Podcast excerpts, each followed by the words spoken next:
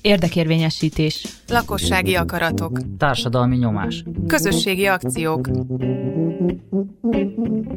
Demokrácia most a civil rádióban, az FM 98-on. A házigazdák, ahogy szokott lenni, Sajn Mátyás és Péter Ferenc vagyunk, és két kedves hölgy a vendégünk, Szilágyi Nagy Anna és Deményi Ilka, akik egy érdekes programot visznek, amiről már korábban a civil rádióban tudósítottunk, most az a címe a közvetlen projektünknek, hogy minden térben gyerekekkel, de valójában, hogyha nem tévedek, a Kultúraktív Egyesület színeiben vagy kereteiben egy érdekes, főleg gyerekekre fókuszáló közösségi programot indítottak. Sziasztok mindenkinek! Sziasztok! Sziasztok! No hát valamelyik kötök, Ilka vagy Anna, mondjátok el néhány mondatban. Egyrészt esetleg az Egyesületről csak ilyen háttérként, hogy tudjunk, hogy a Kultúraktív Egyesületnek mi is a, a sajátossága, és aztán utána beszéljünk a mostani programról. A Kultúraktív Egyesülettel már tíz évvel foglalkozunk gyerekekkel és az épített környezettel. Az a célunk, hogy segítsük a gyerekeket megismerni, megérteni és alakítani a körülöttük lévő környezetet, saját szobájuktól kezdve, akár a saját utcájuk, környezetük, közösségük, iskolájuk, városuk alakításában. És ez hívta életre most ezt a Minden térben gyerekekkel programsorozatot is, ahol ezt a hagyományt folytatjuk, és azt nézzük meg, hogy a gyerekeket, a fiatalokat hogyan lehet bevonni a városok tervezésébe. Hogy, hogy indult, most magatok vagytok, hogy csak úgy elindultatok itt Magyarországon, vagy ez valami nemzetközi hálózatnak a része ez a program? Ilka? Hát a, az Egyesület az, az nem része egy nemzetközi hálózatnak, viszont a, a, ez az esemény sorozat, a Minden térben gyerekekkel, ezt egy Let Tulip nevű ilyen Erasmus Plus-os együttműködés segítette életre, vagy hát így közvetve, ugyanis ez egy három éves projekt, amiben most az Egyesületünk részt vesz, és igazából ahhoz próbálunk egy olyan felületet teremteni, ahol lehetőségünk van szakmai tudást megosztani egymással, megismerni azt, hogy külföldön milyen gyakorlatokat használnak, mik azok, amikből mi tanulhatunk, és, és ennek az átfogó projektnek a keretében fókuszálunk mi így gyerekekre, vagy most Budapesten, vagy Magyarországon. És a többiek és, merre fele, mely országokkal vagytok kapcsolatban? Hát itt most még rajtunk kívül három partneregyetem van, egy ö, ö, német, egy svéd és egy ö, olasz, illetve egy holland intézmény ö, fogja össze ezt a projektet. Uh-huh.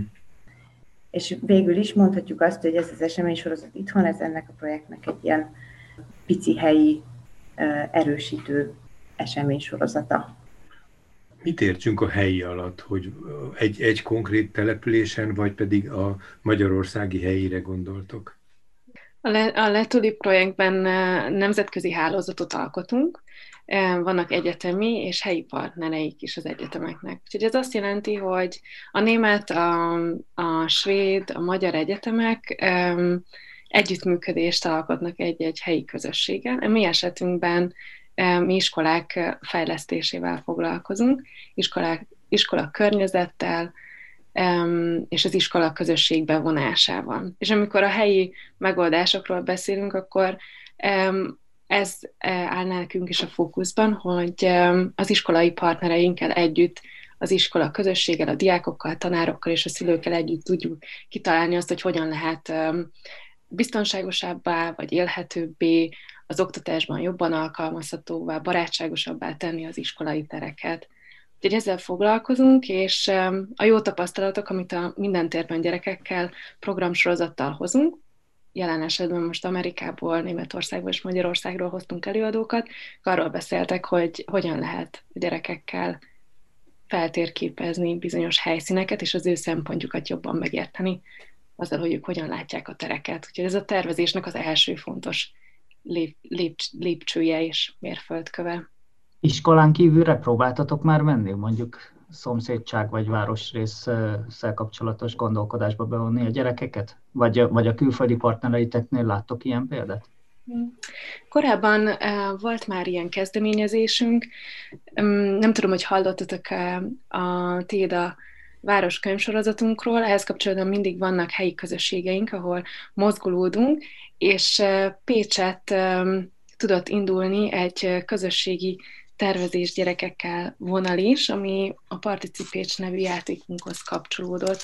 És ott igazából az volt nagyon nagyszerű, hogy a játék, mint eszköz, segíti a fiatalokat megérteni, hogy hogyan alakul, fejlődik a város, és játékos eszközökkel, módszerekkel segítjük őket, hogy kitalálják, hogyan tudják saját maguk is fejleszteni az adott közösségüket.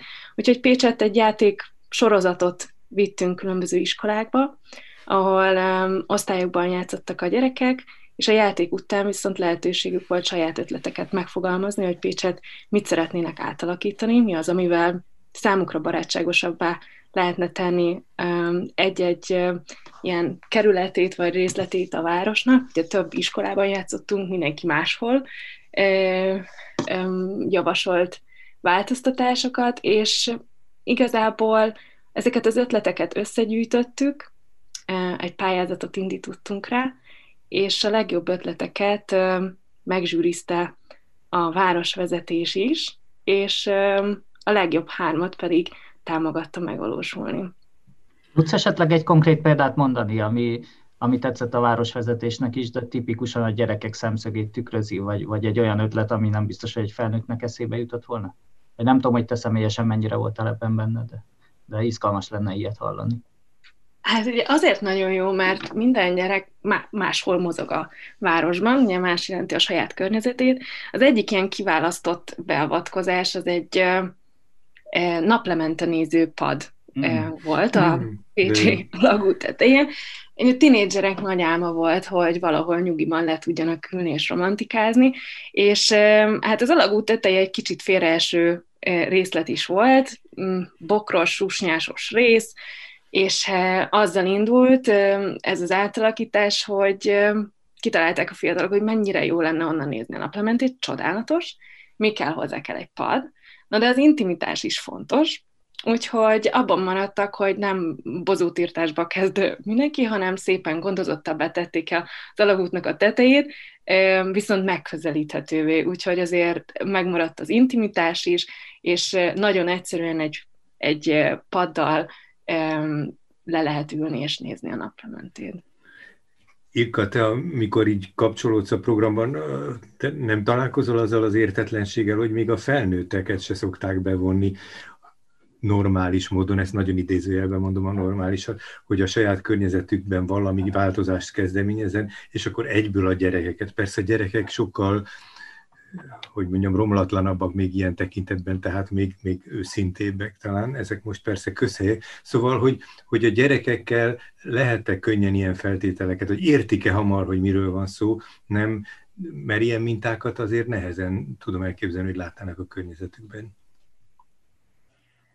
Hát ez való igaz, hogy, hogy felnőttekkel is, vagy hát legalábbis nálunk ez ritkán történik meg ez a bevonás.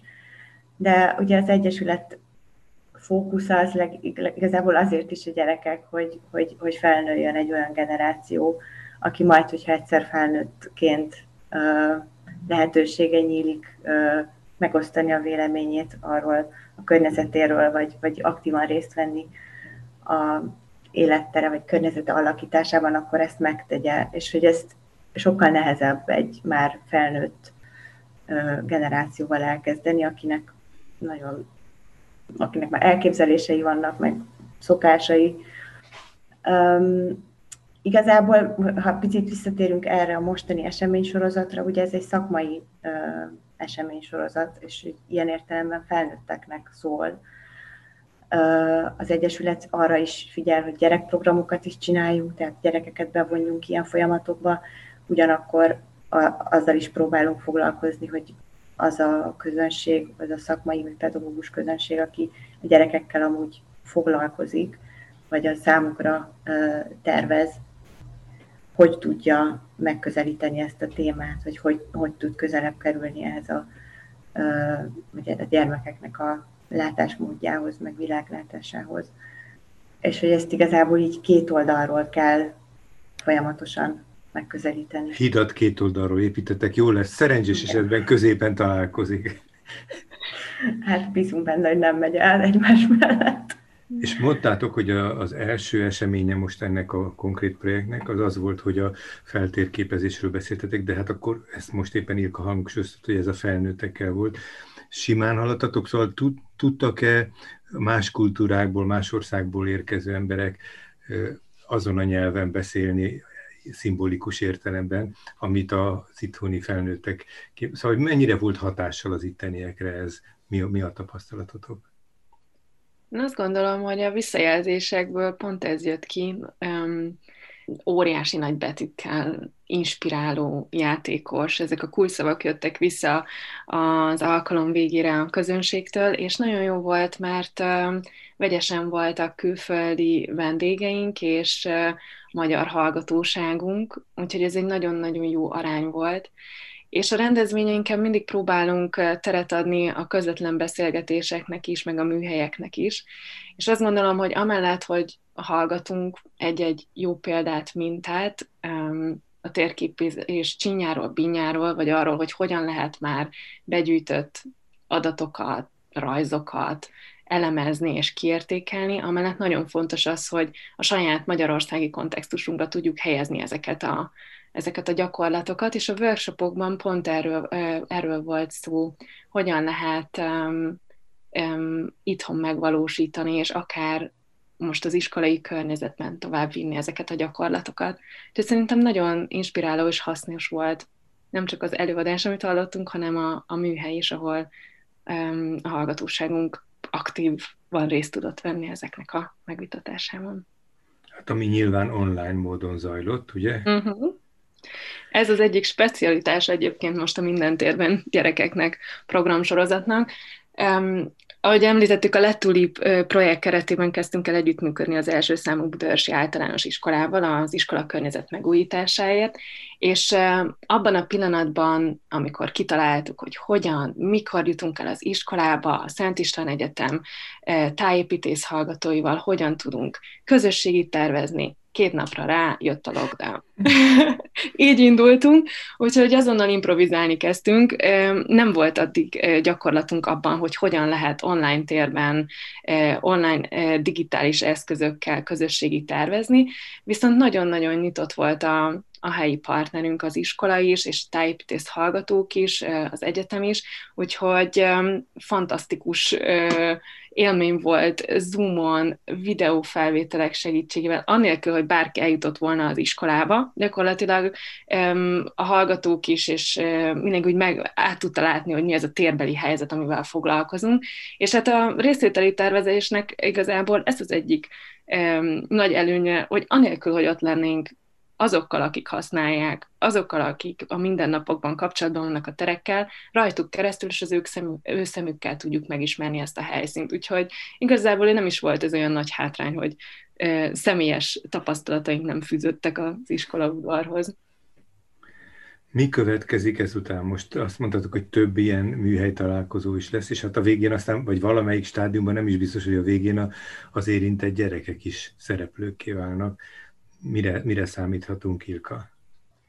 Hát ez az esemény sorozat, ez hat alkalom, és erre még a sorrend az most picit a helyzettel függően módosulhat még, de hat alkalom és három modul, és minden modulnak van egy ilyen elméleti, megbeszélős, workshopos része, ez volt ugye a, a tegnapi esemény, és és, és jön egy ilyen akciónap, amikor a helyszínen ezeket a módszertant, ezeket a technikákat, amiket a, az előadásokban hallottunk, meg a workshopokban, amikkel foglalkoztunk, egy picit átdolgozva a konkrét budaörsi helyszínre, ezt az iskolaudvarban majd meg az ott odajáró gyerekekkel ezt kipróbáljuk és hát január-februárban lesz még valószínűleg, most ez egy picit felborul ez a sorrend, és lesz először ez a három online uh-huh.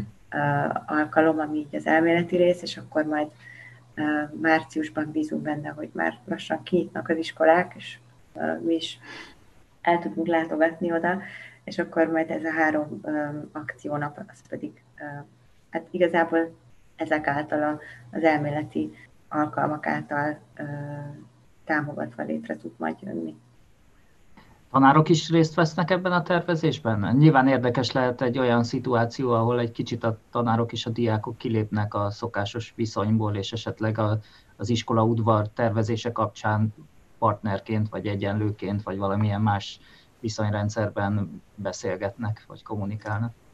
Igen, tanárok is, illetve szülők is. Ez egy fontos ö, része volt a, a probléma felfedésünknek is, hogy az iskola udvart használók az, az egy széles csoport, ez igazából nem csak gyerekekről szól, természetesen ők használják leginkább, de, de hogy igazából egy ilyen udvarra sok célközönséget kiszolgál, ugye tudom én, délutánonként vagy hétvégenként ezt kiadják, különböző rendezvények vagy események kerülnek itt megrendezésre, úgyhogy ez egy fontos szempont, hogy gyerekek számára is, hogy, hogy ez nem csak az ő terük, hanem vegyék figyelembe a többi használót is.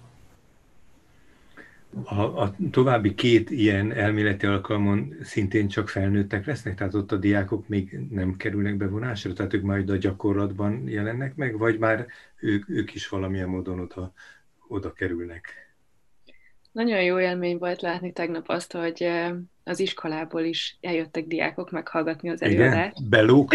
Igen, úgyhogy reméljük, hogy jönnek vissza, de táj, tájépítész hallgatók is jönnek, akikkel eddig együtt dolgoztunk, diákok is, szülők is, helyi egyesület, és a szakértői közönség, a magyarországi szakértői közönség volt jelen a tegnapi elméleti blokkon.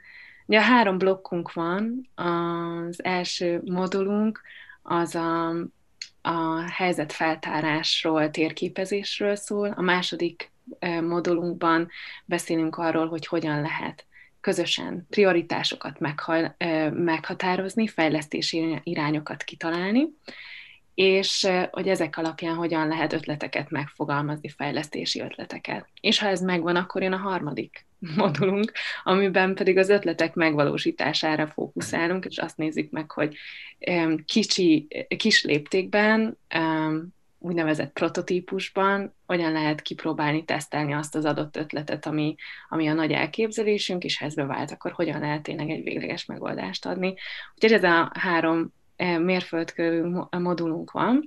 Az elméleti rész, részek a szakmai közönségnek szólnak, és ehhez kapcsolódik az akciónap, amikor pedig a helyi közössége, jelen esetben az első számú általános budaörsi általános iskolával, az ottani szülőkkel, a 20-40 fiatal építészek egyesületével, közösen szülőkkel együtt um, um, tervezzük meg azt, hogy hogyan lehet javítani az iskolai környezet minőségét. Nagyon kíváncsian várjuk, hogy, hogy mi lesz ebből, és hogy a gyerekek hogyan fogják, én tippelem, megindítani a felnőtteket is, hogy bátrabban merjenek tervezni vagy álmodni. Szóval, hogy hogyan alakul a továbbiakban a program, mindenképpen szeretnénk, hogyha bevonnátok, vagy megosztanátok majd velünk ezeket a tapasztalatokat. Szilágyi Nagyanna és Deményi Ilka voltak a vendégeink. Minden térben gyerekkel, ez a címe ennek, ez az izgalmas címe ennek a, a közösségi tervezést tanító módszernek, amiről most beszélgettünk. Köszönjük!